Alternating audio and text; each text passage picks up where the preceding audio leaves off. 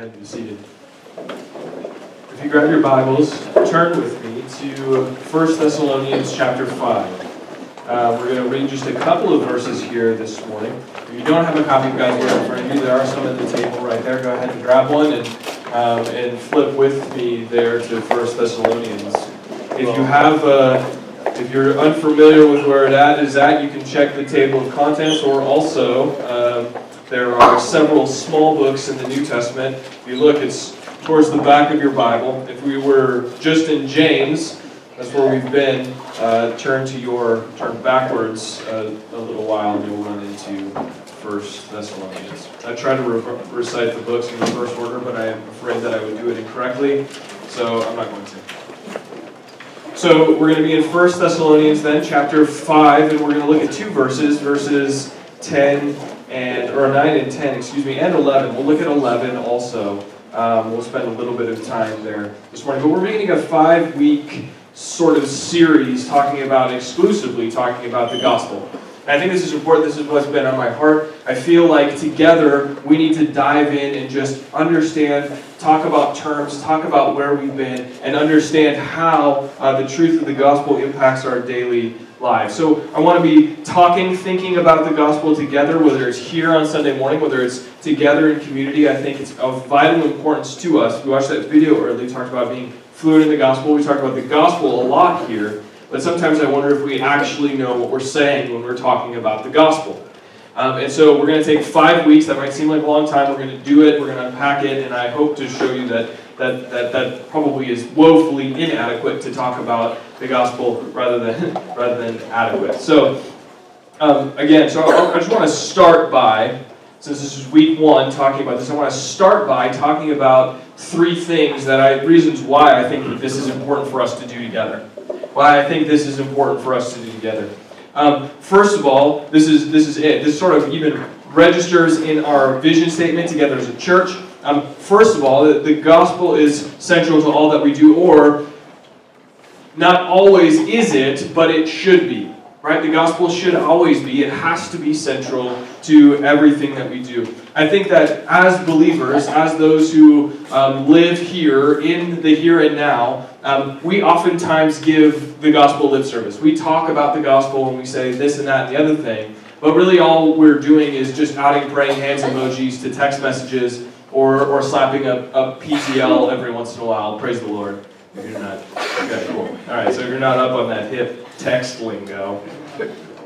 Um, and every once in a while, too, in our in our lives, we say something like "God is good," or like, or or uh, or, or just simply like "Jesus is Lord" or something like that. So so the, what we need to do then is move sort of that lingo that's kind of like floating out here, and then we're grabbing every once in a while and, and, and inserting into our speech. Take the gospel, take the good news of what we know that Jesus Christ has done for us on our behalf, and bring it from out here and lock it in here, right? We need to bring it from out here and we need to lock it in here. We, what we can't do is continue to, to just leave it out there and just grab it and pull it in when it's convenient for us, but rather we need to do it every single moment of every single day. Paul says very clearly, we're looking at 1 Thessalonians this morning, but, but Paul says very clearly in Romans chapter 1, verse 16, that the, the gospel is power. It's the power uh, to save those who believe. And so if we think about this together, if we think about what power is, right, think about just like an outlet in your home, right? If you want to vacuum your floor, you have to plug in the vacuum. You don't. I mean, do, does anyone have a battery operated vacuum? I don't know. But you have to plug into the, the outlet, right? You have to plug into the source of the power. You're going to get frustrated. You're going to throw your hands in the air and you're going to be frustrated because your floors are dirty, but you've left the cord unplugged in the middle of the room. It's the same kind of thing, right? If we're not plugged in, if we're not understanding what the power that we have to live by is, the, the truth of the gospel, then we're going to throw our hands up in the air. We're going to be frustrated. We're going to be anxious and angry, um, sleep deprived, de energized lives, you name it, because we've left the gospel out here instead of locking it in here. This is important for us. So the gospel is central to all that we do, and it absolutely has to be central to all that we, as those who are in Christ, everything that we do. So that's number one. Secondly, then, second reason why we, we want to spend some time just thinking about the gospel Um, I think for many of us in this room, not quite understanding how the gospel impacts our relationships or our work or, or our vacationing or our hobbies or whatever it is that you find throughout you throughout the course of your day. Um, uh, it's something that we're kind of okay with. We're kind of okay with. We're kind of coming out of this this idea of keeping the gospel central. But maybe for us, like maybe for you, you're in a place where the you, you run into situations and you're you, you're really pretty good at circumventing them, getting around them, and just just moving around difficulties in, in your life. Um, or maybe it's just that you're just isolated. It's easier just not to engage with people in general. I find that sometimes that's my inclination as an introvert is just to not engage with people in general because I know that it's going to be a mess. It's going to be gross. It's going to it's going to feel awkward. It's going to feel weird, and and so I'm just not going to do it. Right? So we do that regularly. We talk about it, and so for us, sometimes, especially for for if we're wired a particular way, it's easier just not to engage. Um, but honestly, what we need to do instead is understand how the gospel informs dealing with jerks, right? I mean, they, we need to understand how the gospel informs our interactions with other people, even when we don't like them, even when they, they seem different from us, and they, they, they act in a different way, or, or do different things, or have different rhythms, or patterns, or whatever it is. Jesus says very clearly um, that you should love your enemies and pray for those who persecute you. And you can't, you can't do that if you're cutting people out of your world. You legitimately can't do that if you're cutting people out of your world. It's not love. To, it's not loving your enemy, even those who, who slander you or, or, or, or revile you. It's not love to cut those people out. And Jesus didn't. Jesus, we, we see this played out in the life of Jesus. He didn't cut out the toxic religious leadership who was literally trying to kill him. I don't know where you're at this morning, but I don't have anybody who's literally trying to kill me in my world. He didn't cut those people out, rather, he engaged them with the truth of who he is, or the truth of who he was. He said, No, no, no, I'm not going to walk away from this situation because I don't like the, I don't like you. I don't like the way that you're, I don't like your tone right now. He said, No, what I'm going to do is I'm going to engage you, and I'm going to engage you uh, with everything that's in my being. This engagement, when Jesus told them who he was, it made them angry, but it didn't lead to Jesus cutting them out. So that's the second thing then, right? So firstly, we want to keep the gospel central in everything that we do. Secondly, we need to understand how the gospel impacts our relationships, our work, and any any place that we find ourselves in our day-to-day life. Um, finally, then, uh, sort of why we want to unpack this together is that I think for many of us in this room, just defining the gospel would be a hard task.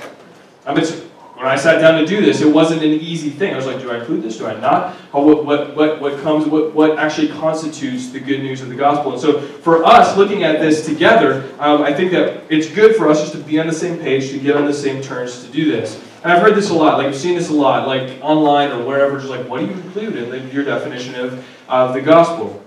Um, what's necessary and what's not? Um, let me read you some attempts at definitions, and just so we're clear before I say these, these are not good definitions. So these are definitions that uh, may sound good, but we'll ultimately define it together in a minute. Um, and we'll talk about some of the essential elements that need to be included in our definition.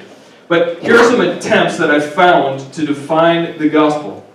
Again, incomplete or altogether incorrect, but, but these, are, these, are, these are some definitions that people have thrown out there. The good news is that God's face will always be turned towards you, regardless of what you have done, where you have been, or how many mistakes you've made. He loves you and has turned your direction, looking for you. That's one. The gospel is the proclamation of Jesus in two senses. It's the proclamation announced by Jesus, the arrival of God's realm of possibility, his kingdom, in the midst of human structures of possibility. But it is also the proclamation about the truth, the good news that Jesus is dying and being raised. Jesus has made the kingdom he has proclaimed available to us. Okay? There's the last one. My understanding of Jesus' message is that he teaches us to live in the reality of God now, here and today. It's almost as Jesus keeps saying, change your life, live this way.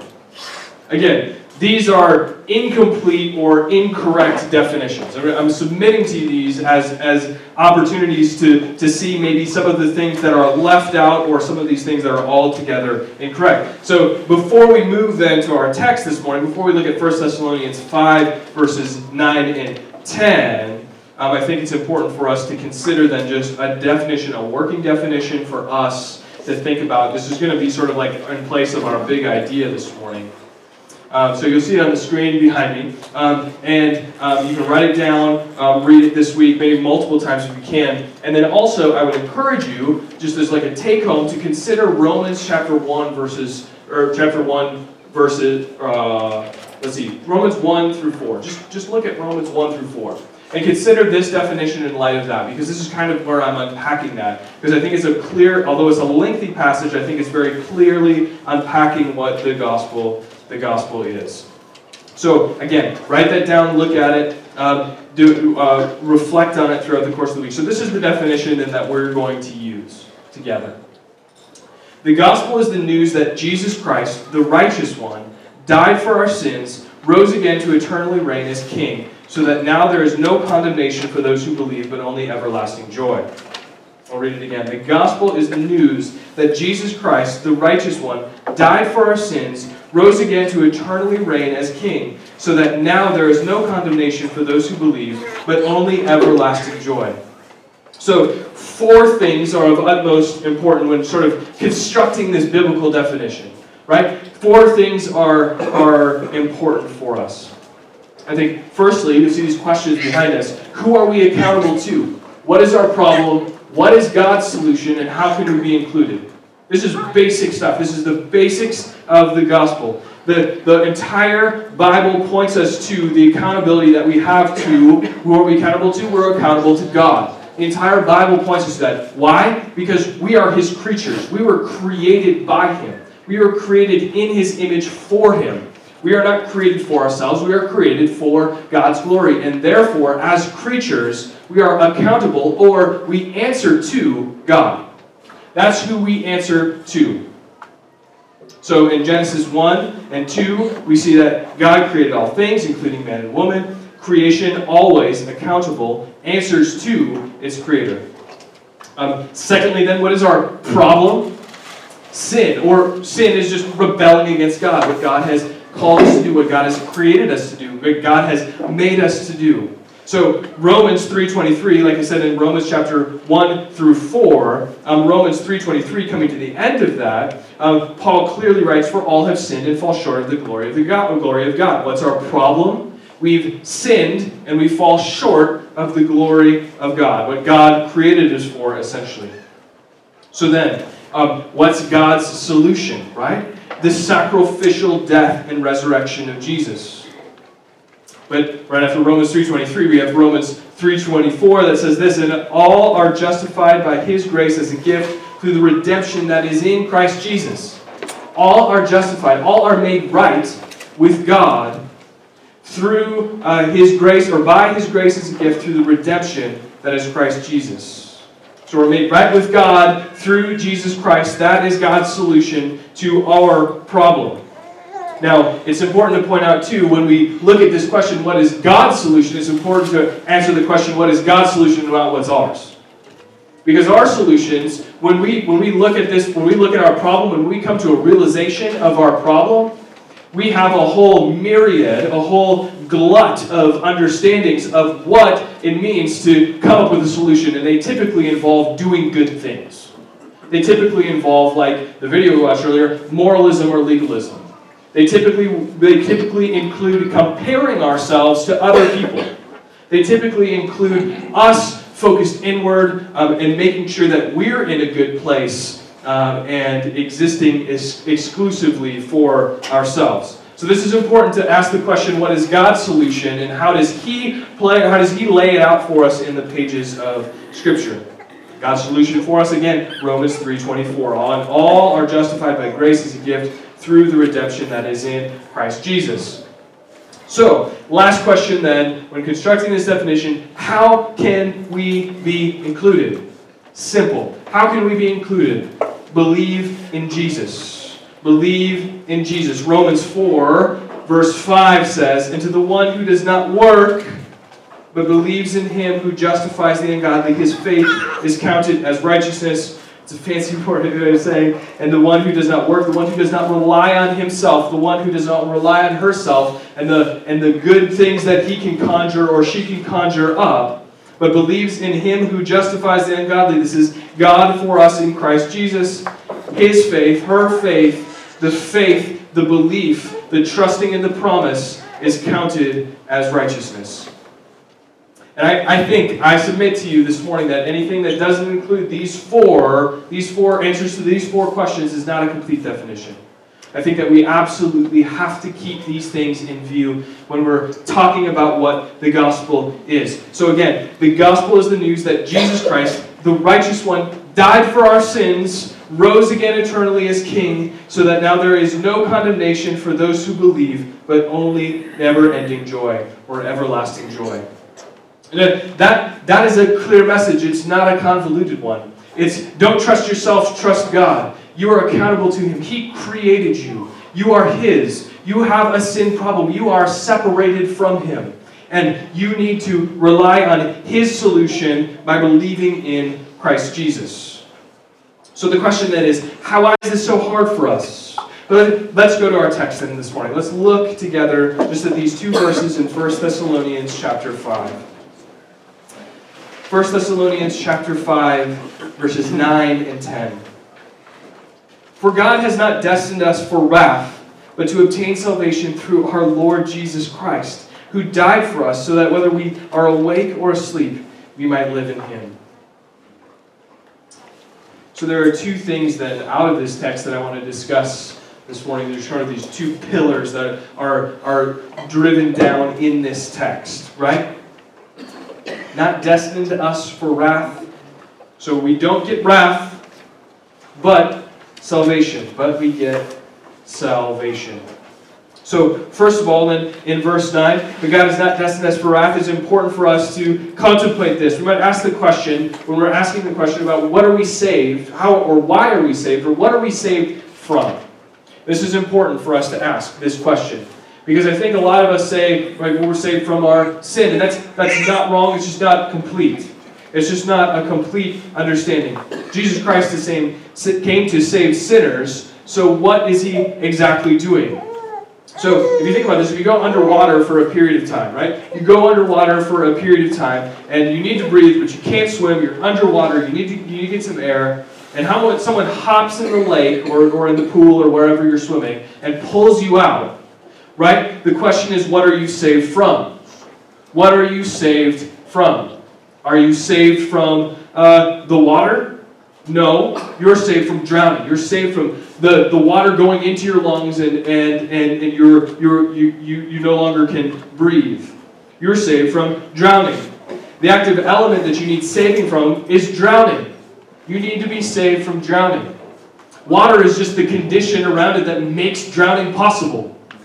And that's what it is for our, our sin is just the condition that makes it possible for us or, for, for us to die and us for uh, or us to need saving. Right?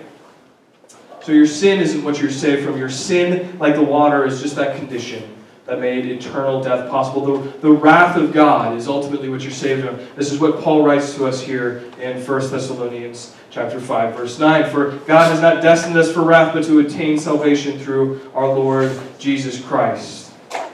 Um, this is what Paul meant when he wrote in Romans chapter 6, verse 23, that the wages of sin is death. What is death? Death is complete separation, a complete uh, uh, separation from God. No more relationship with God. And what is life then in result? Life is perfect relationship with God. Death is what we all deserve because of our sin. And this is not final, it is eternal, ongoing, unrelenting, pouring out of God's wrath against those who don't trust Jesus. This is what Bible calls hell. Right? This is probably not a topic that we like to talk about a lot, but this is what the Bible calls hell. It calls, um, it, it calls this unrelenting pouring out of God's wrath against those who don't trust Him. The Bible calls it hell. This is not a place where you go to party with your friends, where you go to, to hang out, listen to Garth Brooks. This is a place where we're just doing our sin thing. Somebody got that. But it's a place where the uninhibited wrath of God is poured out eternally against us. This is what, this is what we're saved from. And a understanding of this is fundamental to our understanding of the gospel. If you don't grapple with the fact that outside of Christ you are under the wrath of God, then this good news that we're talking about, this gospel that we're talking about, is not good news at all. It is only news. It is just something. It is just a word because there's nothing to be saved from. If you're not in Christ, the Bible is clear that you are His enemy, separated from right relationship with Him. I want to read this quote from a book called What is the Gospel by a man named Greg Gilbert. He writes this The images the Bible uses to talk about God's judgment against sin are truly horrifying. It's really no wonder the world reads the Bible's descriptions and calls Christians sick for believing them. But that, but that misses the point. It's not as if we're just, it's not as if we just make these ideas up ourselves. Really, we're going to make, uh, this is me now, we, we, we're going to make this up? Like, that is craziness. No, we talk about hell finally because we believe that we believe the Bible. We believe when it says that hell is real, and we believe it with tears when we say that people we love are in danger of spending eternity here. So we don't revel in the picture, right? We don't revel in the picture of hell, but we reflect on it with humbled hearts, understanding what the future was for us and how it's been altered, how it's been changed, how now our future is something completely and utterly different if we are in Christ. So, first of all, for those who are in Christ, we don't get wrath, right? But we get salvation. Right? This is what Paul says here.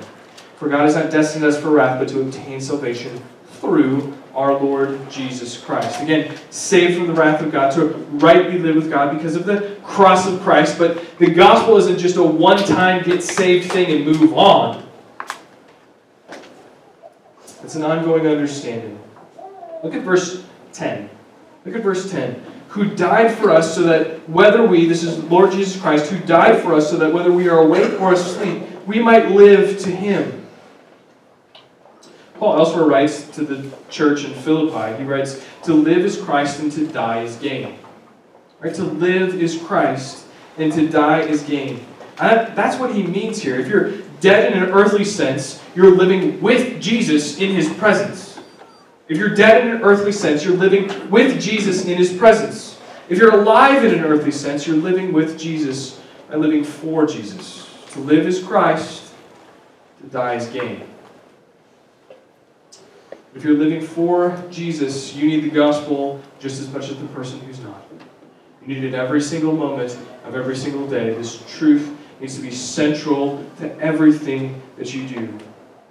You need to wake up in the morning and you need to preach to yourself. You need to reflect on the wrath of God that was set against you and the, the abundance of grace that has been demonstrated to you in Christ Jesus. Before Jesus, you were broken, but Jesus broke in and changed your story.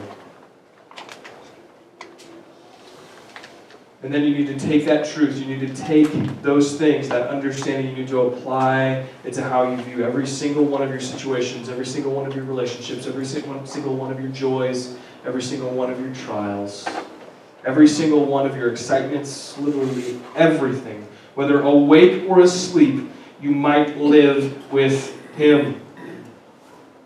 So we ask this question frequently. We ask this question frequently on this Sunday morning in, in community. Why do we exist? Why do we exist? The Bible is clear about why we exist. We exist to bring God glory and enjoy Him. That is, that is the essence of worship. That what it, that's what it means to worship God, is to bring Him glory and to enjoy Him. And so for us then, worship isn't just coming here and singing a song a couple or once a week. Worship isn't uh, worship isn't this dedicating uh, or dedicating yourself on a Sunday morning or on a, a weeknight to, to, to, meeting together with some people. Worship is dedicating your week to glorify God and be satisfied in Him, in Him only. So how do we how do we glorify God? What does that look like? What does that what does that mean for us?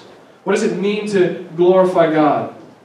I think it's very simple. I think it's just to keep this understanding right here, right in front of us. Just lock it in right? To understand what He's done to us, or for us, on our behalf. And we would speak the truth regularly to ourselves and to others. And we would run everything through this filter. Again, the gospel isn't this one time thing that begins and ends with you making a decision for God. That's not what the gospel is. The gospel is the truth, the power by which we live every single moment of every single day. We don't make this decision and then muster up good stuff as a Christian. This is a, this is a prevalent theme in Christianity. We don't do this. We don't, we don't sit down and we don't say, wow, I've been saved. Now I guess I got to figure out how to live a good life. We don't do that. We keep the gospel central. This is why the world looks at the, the, the church sideways. I'm convinced. This is why the world looks at church sideways. And maybe you're here this morning and you're like, what is, what is this all about? Like, what, what is he even talking about? I think the world looks at the church sideways because it's a bunch of people who say they believe one thing, but then they go out and do something else, right? This is the fundamental of hip, uh, the fundamentals of hypocrisy. Right? So like the church is full of hypocrites. Yes, we know we're, we're, we're hypocrites. If you believe the truth of the gospel, you believe that you're a hypocrite. We say that we love our neighbors. We say, oh, I love my neighbor, but then we don't even know the person who lives next door to us. Right? We say everyone is welcome, but that message is only communicated by a banner on the front lawn and not by people. That's what the people of God look like when they rely on the gospel as a one time thing and not the most important ongoing truth in their reality. The people of God look like a, a bunch of hypocrites when they don't make the, the, the truth of the gospel more than just a one time reality. We just like wake up in the morning and say, Boy, I was under the wrath of God, condemned to an eternity spent separated from God. But think about this Jesus made a way, Jesus built a bridge. And when I stood there and stared at the bridge, he walked across, grabbed my hand, pulled me across, and I kept turning back around, looking back and saying, You know what? That looks really good back there. I'm going to go back there. I'm going to go back there where I came from. I'm okay back there. Let me go back. I think I can find satisfaction there. I think I can find, I think I can find what I need there. I think I'll be okay. And Jesus says, The joy that you find there is temporary and leads to destruction. Come join me in everlasting joy that can only be found in me. You need the gospel because your tendency is to turn and look back. You're, you want what the world offers so badly, your flesh wants it. You can't deny it. You want money, you want power, you want sex, you want comfort, you want a bigger house, you want a longer vacation, you want a steak dinner. I want a steak dinner right now. You need the gospel. You need to see that none of those things can satisfy for you for more than a mere moment. It's almost steak time. What do I shared, I shared this with our community group a couple weeks ago. I just, I just, I just struggle as a person, just a human, flesh, and just, I just look at the world. And Rebecca didn't know, it's like at 11 o'clock last night, I was talking about this. I was talking about just like anxiety personal finances. It's just, I worry about money. I, I worry about the this month to month season that God has us. And I just worry about it. It's just not I just I just worry about it. But but what I don't need is more money. What I need is more of Jesus. What I need is more understanding of what the truth of the gospel is. I need more of an understanding of what I'm actually satisfied in. I don't need to lay in bed and keep my wife up until 11 p.m. telling when she has to wake up early with three kids and do all that stuff when, when, when, when, when all I need is more of Jesus. I need more of Jesus. I need to find that His work on my behalf is life giving. My worry is turning me around in the bridge and saying, that's, that's good back there. I want it. Give it more. Give me more of that. And I need to preach the gospel to myself. I need, the, I need the gospel to be preached to me. I need you guys as much as I need you. Like, I need you to preach the truth of the gospel. You said that anxiety that you're feeling about money is garbage. I need to stop reflecting on what the world says is important. Start reflecting on how God has altered my eternity. Right? Whether I'm asleep or awake, I'll live with Him. And I think I would get that first. Just like, just give it all away. Right? Just whatever. Whatever. Give it all away. So God has been exceedingly generous with me. You need a car? We have two cars. We have two cars. There are two cars. We, we walked here this morning. Why do we need two cars? Does anyone need a car? Seriously, does anyone need a car? Come talk to me. I got one. Not, it's not pretty, but you can have it. Yeah, I don't need it. Right? My, my four-year-old for the first time this week really truly articulated the gospel. Why do we need two cars? You don't need two cars. Seriously, we'll go to the DMV. Come talk to me. Is that okay?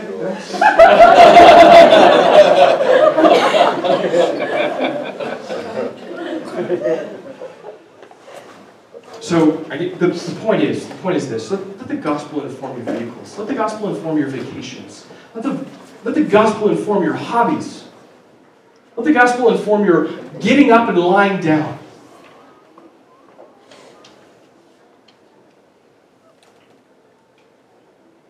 What does it mean for your summer vacation that God transferred you from an object of his wrath to an object of his love? Ask that question. What does it mean for you that your mortgage, for your mortgage, that God transferred you from condemnation to acquittal? What does it mean for you that your, your fishing, your hunting, your sports viewing activities, your fitness, whatever, that God crushed his own son so that you wouldn't be crushed? Read the gospel every single moment of every single day. Walk away from all the garbage. It's like I have two cars. You need, to, you need to be more worried about the truth of the gospel and communicating it to your neighbors, the eternal state of your neighbors, your coworkers, your family members, even your own soul, than driving in Minnesota and getting salt on your car and rusting out. That's the perspective that we need to have. Wake up! We need to wake up.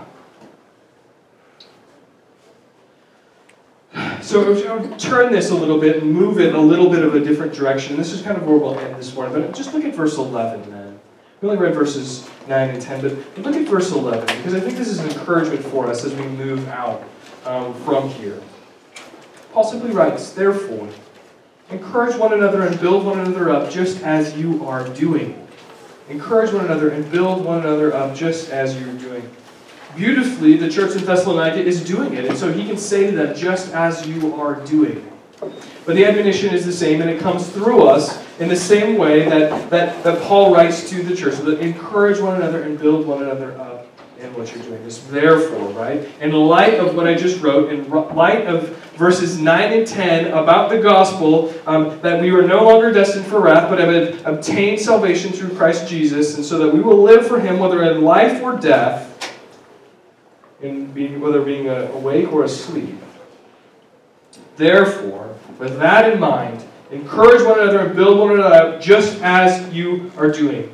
Okay, so if you've been with us, we're going to put this up on the, on the screen. If you've been with us, this is our, just our mission statement at Buffalo City Church. Just, we exist to make disciples who make disciples of Jesus Christ. That's a lot of church lingo, right? That's a lot of church lingo in that thing, that statement, right?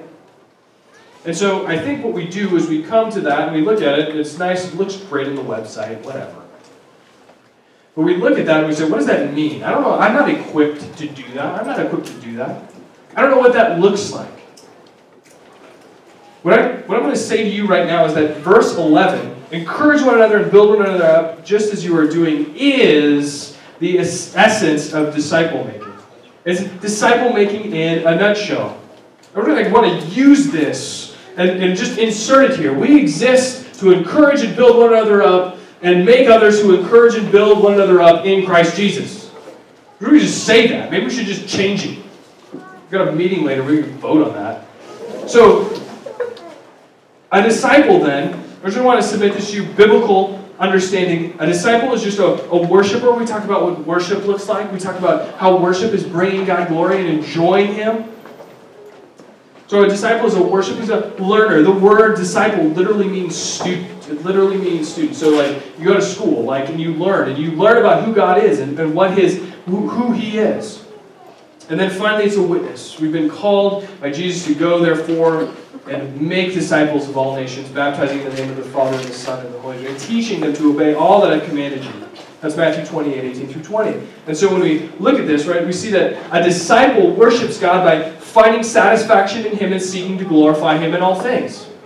This is a worshiper. right? This is our posture. This is where we put ourselves, right? A disciple worships God by finding satisfaction in Him and seeking to glorify Him in all things. Then, secondly, a, a disciple seeks to know God as revealed in the Bible. Like, are you seeking to know God by, by reading your Bible, looking into it, being encouraged by one another to, to understand what God has revealed about who He is in the pages of Scripture? A disciple then bears witness to what God has done through Christ Jesus on his or her behalf. A disciple bears witness, tells others of what God has done through Christ Jesus on his or her behalf. This is, a, this is what a disciple is. A disciple worships, a disciple learns, a disciple bears witness. And so then we can just take those things, we can just move them just slightly to the left and say, um, what is a disciple maker then? A disciple maker is all those things plus one who encourages others and builds one another up to do the same. That's what it means to be a disciple maker. A disciple maker encourages others to worship God by finding their satisfaction in Him and seeking to glorify Him in all things. A disciple maker encourages others to know God as revealed in the Bible. A disciple maker encourages others to bear witness on what God has done through Christ Jesus on his or her behalf. And that's it. It's not coffee every Tuesday at 8 a.m. That's not disciple making. That's just coffee on Tuesday at 8 a.m. If there isn't any kind of intentional effort to encourage one another to worship God and find satisfaction in Him, there's not any intentional um, effort to encourage others to know God as revealed in the Bible, if there's not any intentional effort to encourage others to bear witness to God, God has done through Christ Jesus on his or her behalf. It doesn't even have to be like a mentor mentee relationship. This is kind of sort of the way that we, we structured this, right? It's like, bam. Like, no, no, no. I can speak the truth of who God is to any one of you, and you can speak it in return. You're making a disciple, I'm making a disciple. We're making disciples. We're ensuring that we are together in discipleship relationship. So, a couple of statements that I'm going to make here right at the end. A couple of statements. We're just going to put these up on the screen. So, disciples who make disciples are those who encourage one another in the truth of the gospel and build one another up to be worshipers, learners, and witnesses. Simple. Disciples who make disciples are those who encourage one another in the truth of the gospel and build one another up to be worshipers, learners, and witnesses. This is why we do community together. This is why we're together throughout the course of the week, so that we have a venue to accomplish this. So we have a venue to do this. And this sets aside what we are in the mess and the awkwardness of relationship. And it says, Come with me, know, know God. Come with me, bear witness to who He is. Come with me. Let's, let's glorify God together in all that we do. And then the second statement the clarity of the gospel is what makes possible for all believers. Not just not a weekend training or a session or a book the clarity of the gospel is what makes this possible for all believers. We're all called to this. We're all called to this. So then, as we wrap up, we're going to wrap up in one second. Four questions to just go from here and ask yourself. Four questions to go from here and ask yourself. We talked about what the gospel is, we've defined it, um, and hopefully it's been clear this morning. Four questions to ask yourself this week. Firstly, can I articulate the gospel? Do I know what the gospel is? Can I articulate what it is? You should pull that definition that we talked about at the beginning, just memorize it or just rehearse it. Or put it in your own words. Sit down, repackage it. Do what you need to do. If so, great, let's move to question two. If not, find someone also, find someone in your community group, someone you can sit down with and just say, What's the gospel? Speak it to me. And then say, what, What's the gospel? Let me speak it to you. And just say those things to, to one another. You help me speak the gospel clearly. Be humble enough to say that. Be humble enough to say, Can you help me speak the gospel clearly? If we believe that this is central to our lives, we need to be able to articulate it. But secondly, in that, if you can't right now, don't feel bad about it. Right? Don't feel bad about it. Peter says, Peter writes this in 1 Peter 3:15. That he writes that we should always be ready to make a defense to anyone who asks you for a reason for the hope that is in you. To make a defense um, for uh, to anyone who asks you for a reason for the hope in you. That means that you need to be able to articulate the gospel. It, it implies that you have been or that you have to work to speak it, right?